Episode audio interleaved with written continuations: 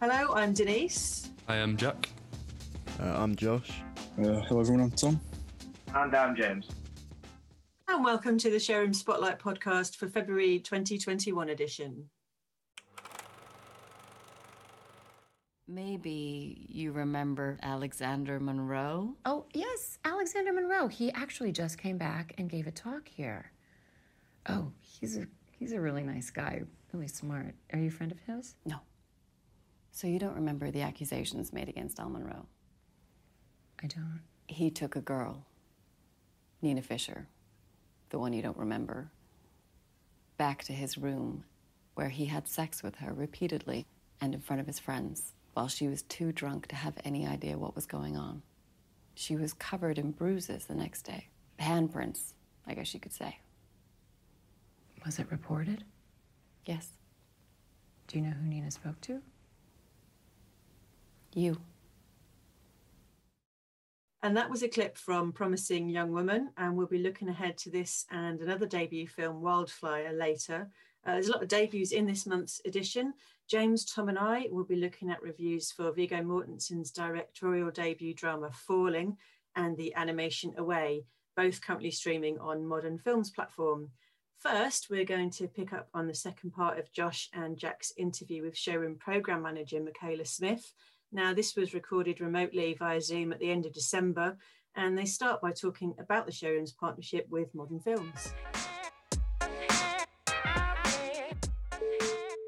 I, I was just going to ask, um, uh, could you tell us more about the collaboration with Modern Films and the, the streaming services with the showroom cinema?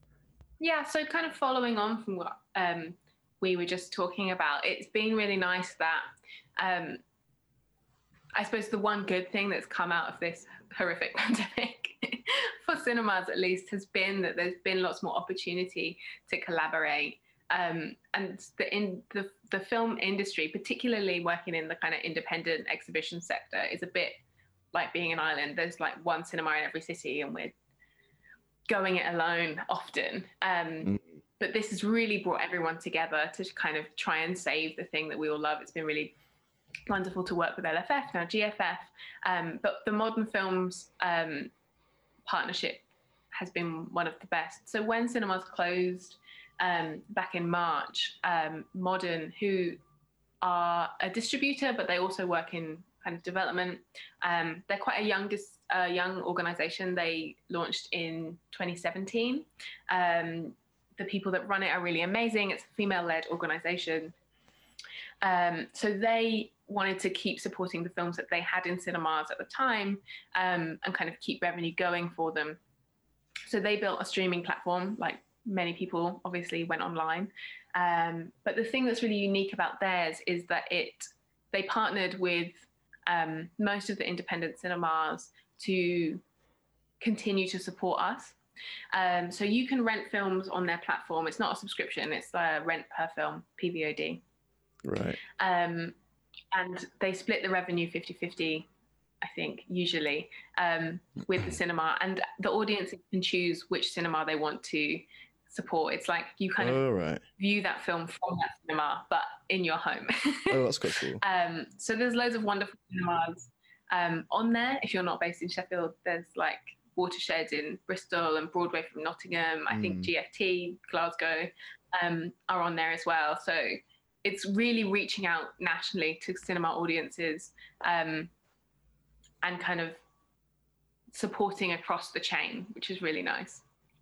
Um, and they've also partnered with some other kind of independent distributors who we would be showing films from to support them and their films and support us at the same time um, and give audiences access to the films that they would be able to see in independent cinemas if we weren't all closed. Um, so there's some really wonderful things on there. Um, at the moment, you can see.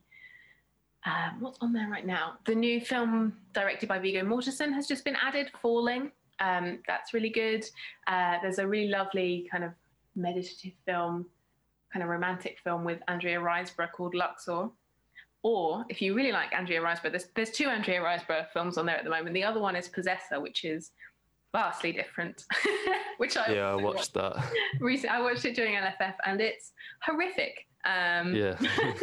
you need a really strong stomach to watch it, but I, I loved it. I'm actually quite a big fan of David Cronenberg. Um, so this is Brandon Cronenberg, his son, um, and he's really taken in the family penchant for disgusting body horror, um, but kind of warped it in his own way. So that's a really interesting film about um, kind of assassins that I suppose.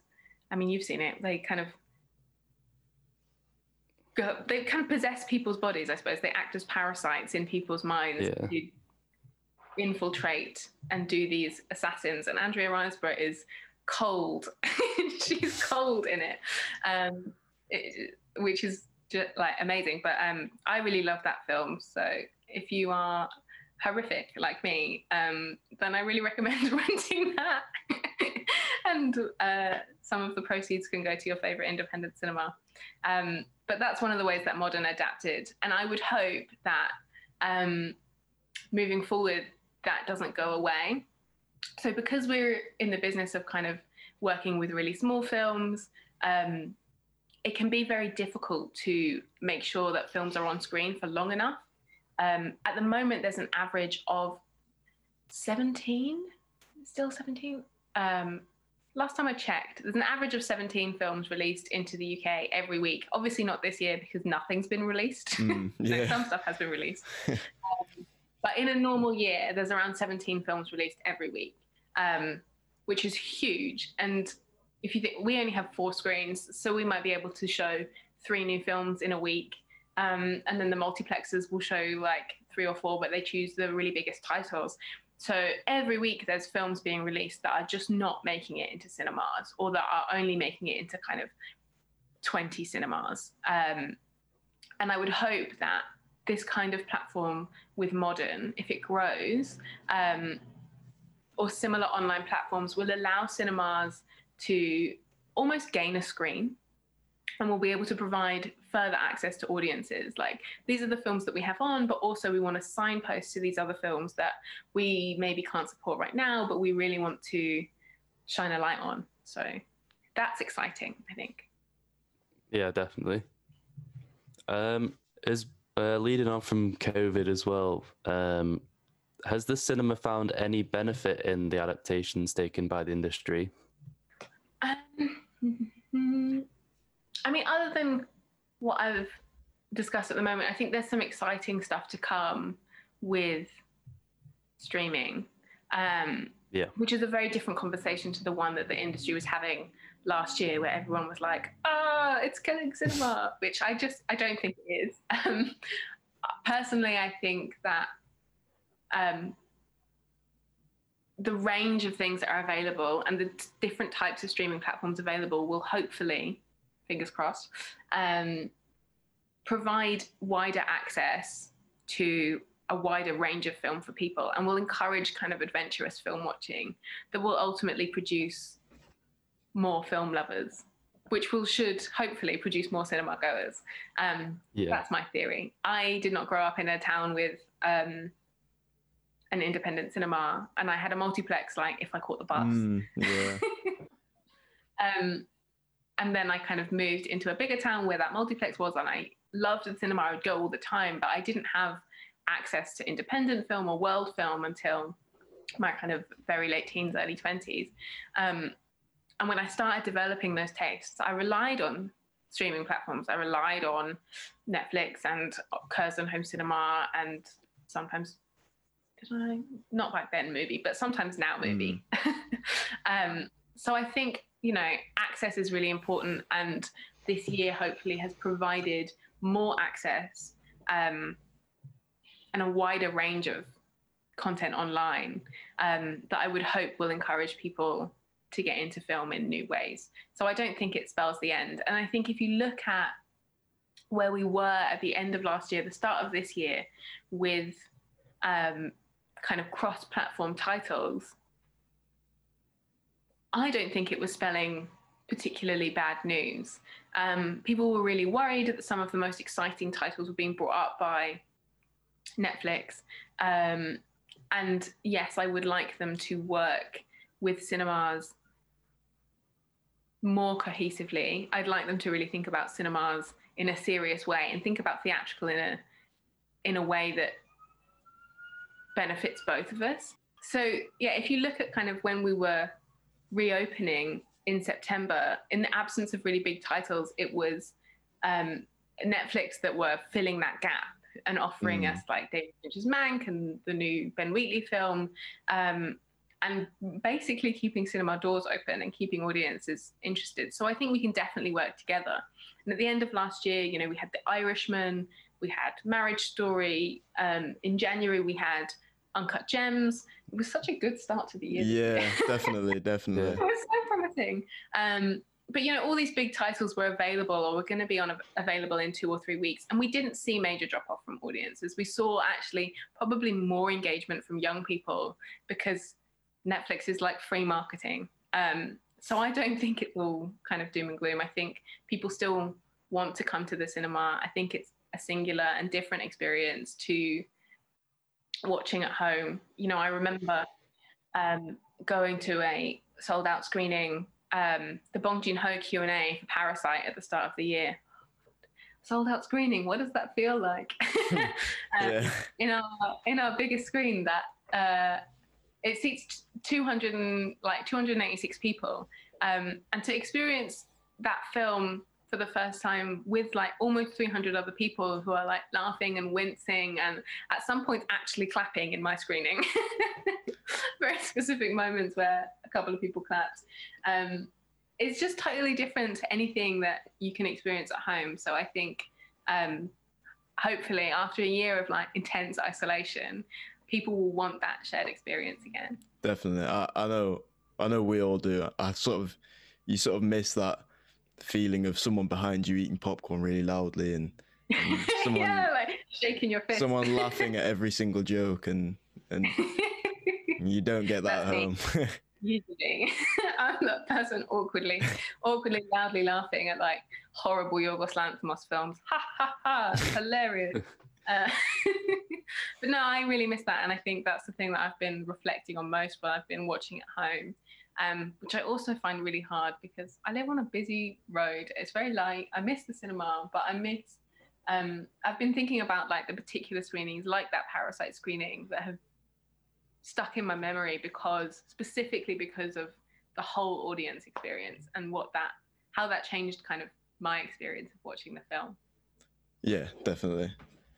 Um, so Branch, it was so going away from all that sort of doom and gloom of COVID, um, the showroom is obviously a venue. It's uh, quite accommodating to a range of demographics. Um, so not just different audiences, but um, subtitle features for child-friendly programs and and uh, disabled access and all of this. Um, this is a constant, conscious effort by the showroom, um, which maybe sets it apart from other cinemas in Sheffield, um, or just the whole of South Yorkshire.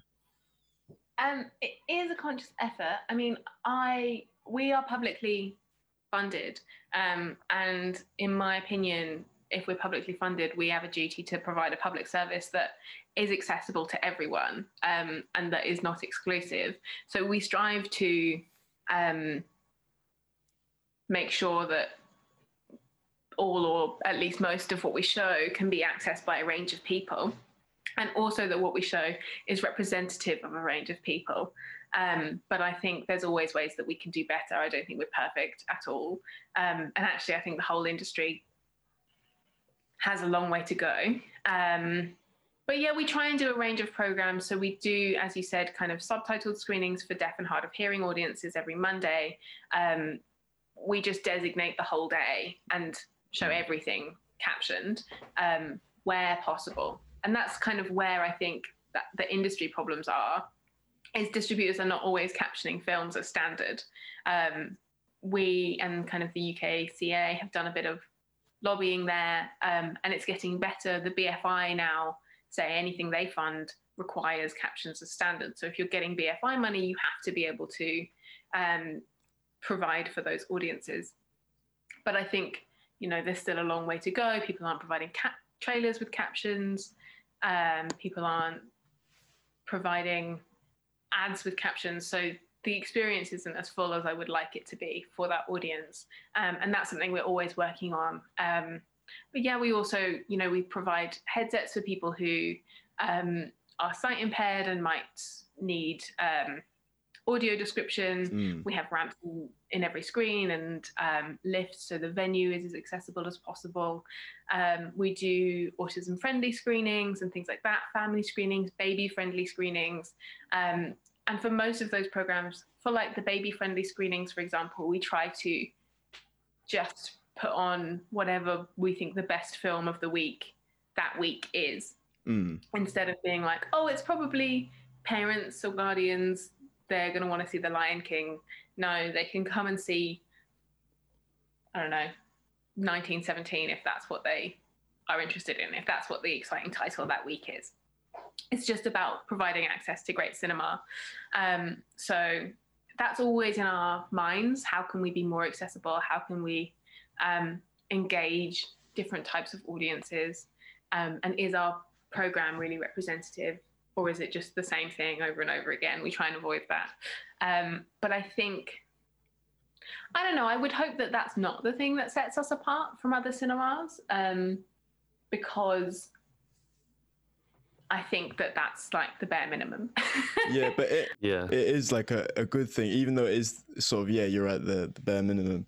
Um, and obviously it's an independent cinema, so it's yeah it's, it's separate in its own way. I would hope that, yeah, I would hope that we get to a point where all the cinemas are doing all of that. And Yeah, the caption screenings, there should be a lot more of them. Um, I watch everything with subtitles anyway because I'm always eating loudly. So, like, I need to be able to read it as well.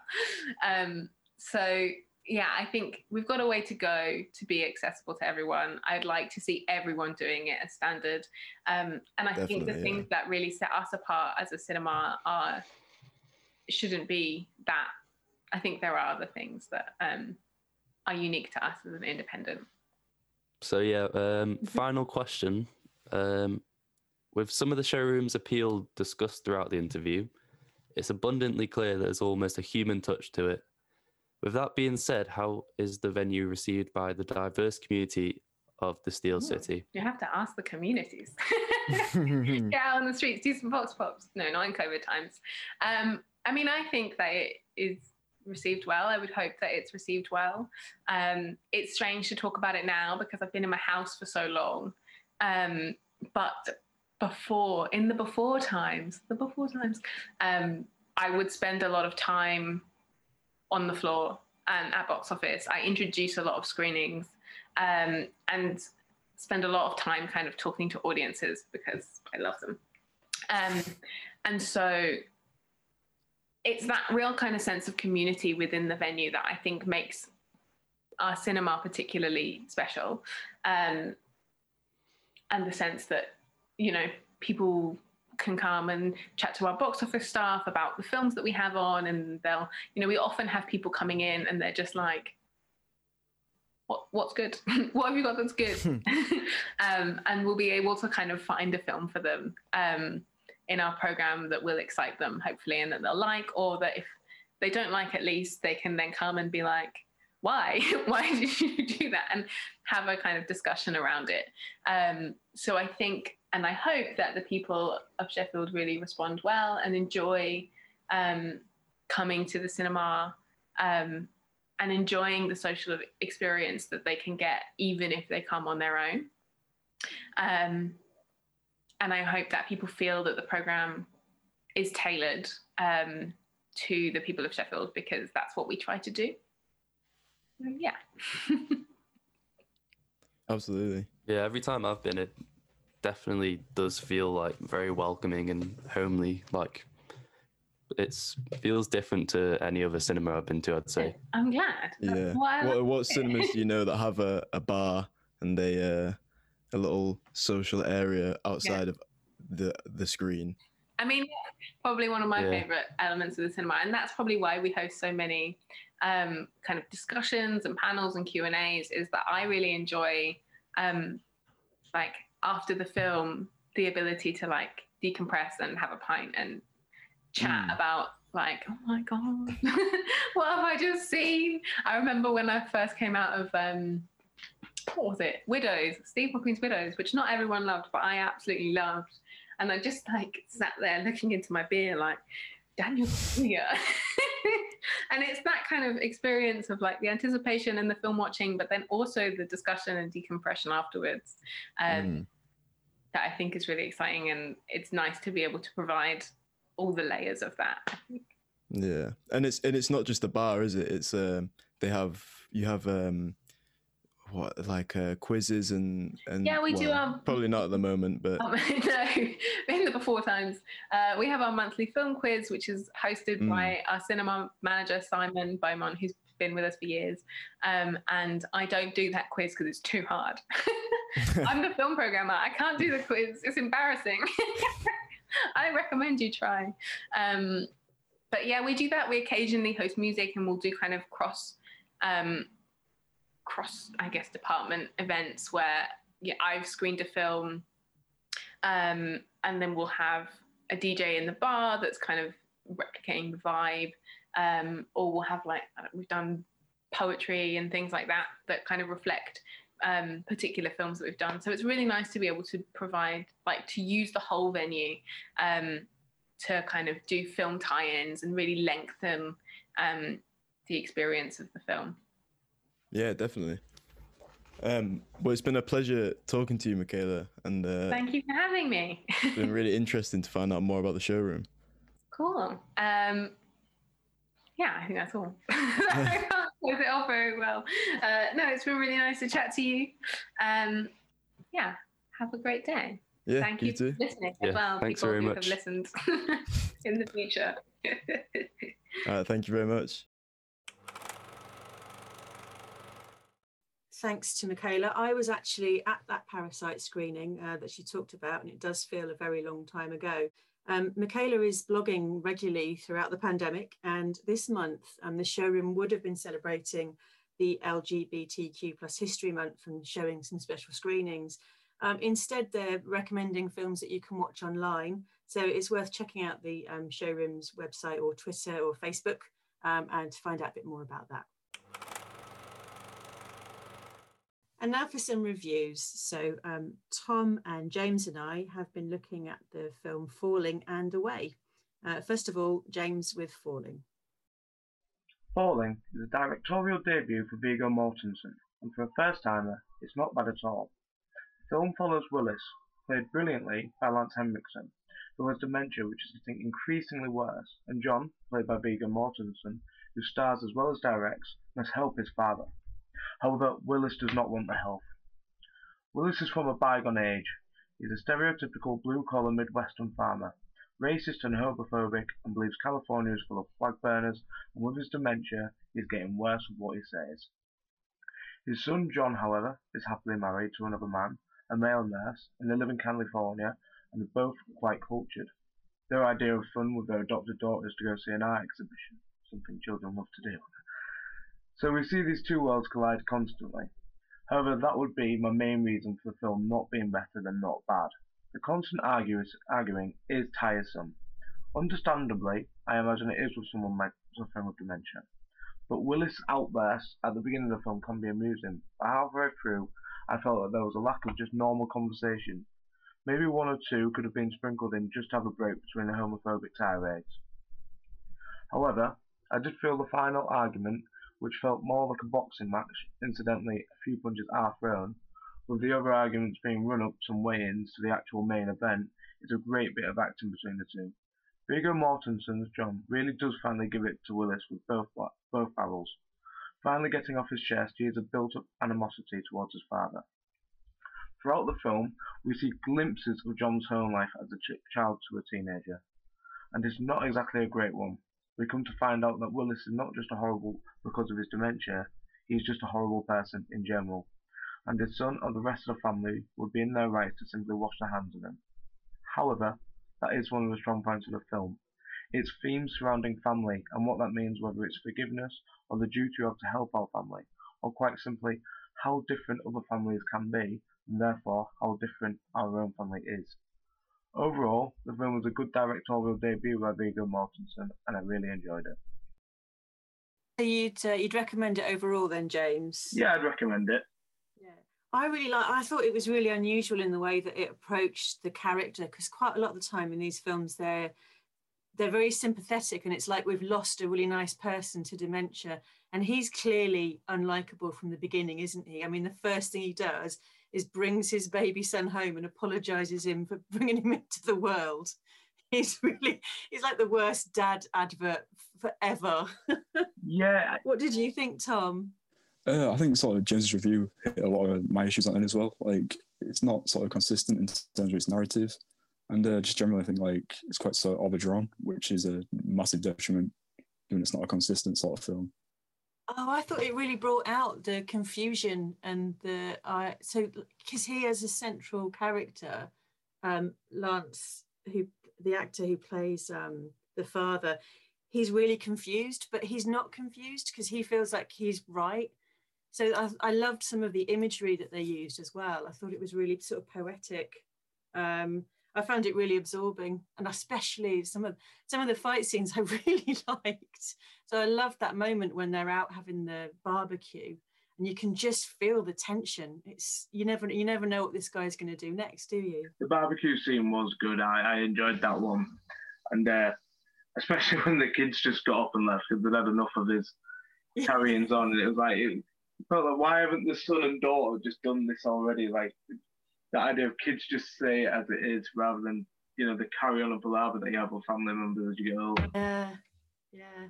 But it does say a lot about um, loving relationships, and you don't choose who your family are, do you? But you choose whether to stay or not. Yeah. Um, and I thought it was really, really touching, really well done. I guess in some ways it's more about John being a, you know, being a son to his father than I guess Willis just being a crappy dad. Yeah, absolutely. Yeah, there's a really good Q and A as well. I think that you can watch. I don't know if you saw the Q and A as well, but there is a Q and A that you can watch when you watch this film on Modern Films. I'd recommend that too for a bit of insight into the making of the film. So thanks very much, James. Uh, Tom, yeah, we're going to have a listen to your review for Away now, which is also showing on the Modern Films platform. Feature debut for Latvian director Gints Zilbalodis, Away continues his auteur style in a 75 minute tale following a young man marooned on an island and his efforts to find a means of returning home, all whilst him and his newfound pet bird are pursued by an ominous dark spirit. Away's visuals on most charm. While it's not quite whole cell shaded animation, there's certainly a dialed down aspect of that, and such a look now feels sharply refined and realised after the director's prior short film outings proving themselves to be more capable and comfortable in that sort of aspect of visual filmmaking, I suppose, and animation itself, of course. Now, at this film in isolation, the colours pop and contrast extremely well, and the environments are stunning, impeccably stunning, I might add. And it's just such a rich visual experience as a whole. Which, sort of leading off the back of that, there's certainly a number of video game sensibilities now, whether it be the visuals themselves or something like the use of grand set pieces and chapters that are quite sort of reminiscent of levels, it's a neat replication of that medium and perhaps led to my overall satisfaction by the time it finished. There's a progression, a clear progression narratively, and it felt sort of worthy of the time commitment, which benefits its opt for silence as well. It almost demands more attention and focus, and that is paid off with a satisfying end to the film itself. Now, zoning in exclusively on the story elements, its telling leans into the benefits of the medium of film. Again, rich visual style, just to highlight that once more. Its exceptional use of editing and its structure is also linked off that, so on. There's a simple case of reaching from Z from A, and we sort of journey with the maroon protagonist and his tweet and tag along as a pair pursued by a gargantuan dark spirit. Whilst not much is elaborated on at all regarding the origins of that presence, or really sort of any other story elements themselves, I, for one, can sort of let that slide. It might well just be for high narrative stakes, and if so, it's to some degree historical genius in terms of pure practicality, given that it is the end product of a single filmmaker after all. A remarkable filmmaking achievement with an arresting visual style that was incredibly immersive, Away is deserving of any and all praise or attention it can muster, and I urge you to track it down and support your local indie cinema in the process. Thanks, Tom. So another another one you enjoyed. I I don't normally watch much animation. I'll be honest, um, and I really liked this. I found it really absorbing. Um, I can imagine uh, it being like a real conversation starter with like parents and kids as well, because there's no dialogue in it at all. And what you were saying about the narrative progression, um, it tells a really, really simple but quite scary story. It's quite frightening in places, isn't it? Uh, yeah, yeah, definitely. It's sort of it comes from nowhere as well. It's like sort of short bursts of horror, I suppose. Yeah. I can I can just I can just imagine some quite serious conversations going on about that with kids. What sort of age range do you think it appeals to? Uh, I'd sort of suggest it's quite wide, given like uh, there's not too much sort of shocking content, I suppose, and it's quite sort of easy enough to watch. So I imagine it's pretty much for all ages.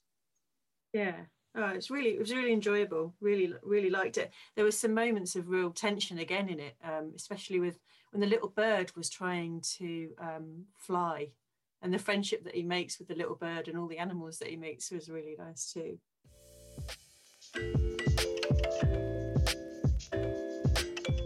So we heard a clip from Promising Young Woman at the top of the show. Um, I haven't seen this film yet. I've been anticipating it for a while. Um, it debuted last January at the Sundance Festival. Um, it's another feature length directorial debut, this time from the actor writer Emerald Fennell. And she was a showrunner for series two of Killing Eve and recently was seen on television as the um, assured Camilla dimming the light of Emma Corrin's submissive Diana in the TV series The Crown. Um, Carey Mulligan plays a woman called Cassandra, and she's on a mission to avenge the treatment of her friend from years beforehand. Um, the film's been described as a revenge thriller meets rom com, which I'm intrigued to see how that film plays out, especially based on uh, Fennell's previous work with black comedy and violence on Killing Eve. Uh, but also just looking at the subject of psychological injustice of rape culture coming from a female written and directed perspective. Now, some male critics have given it a muted response. Um, uh, I'm interested to get past that hype and see if it gets a positive reaction from an audience. Um, there's a really sinister reworking of the Britney song Toxic in the trailer, um, and it gives it a real knowing hook in this film.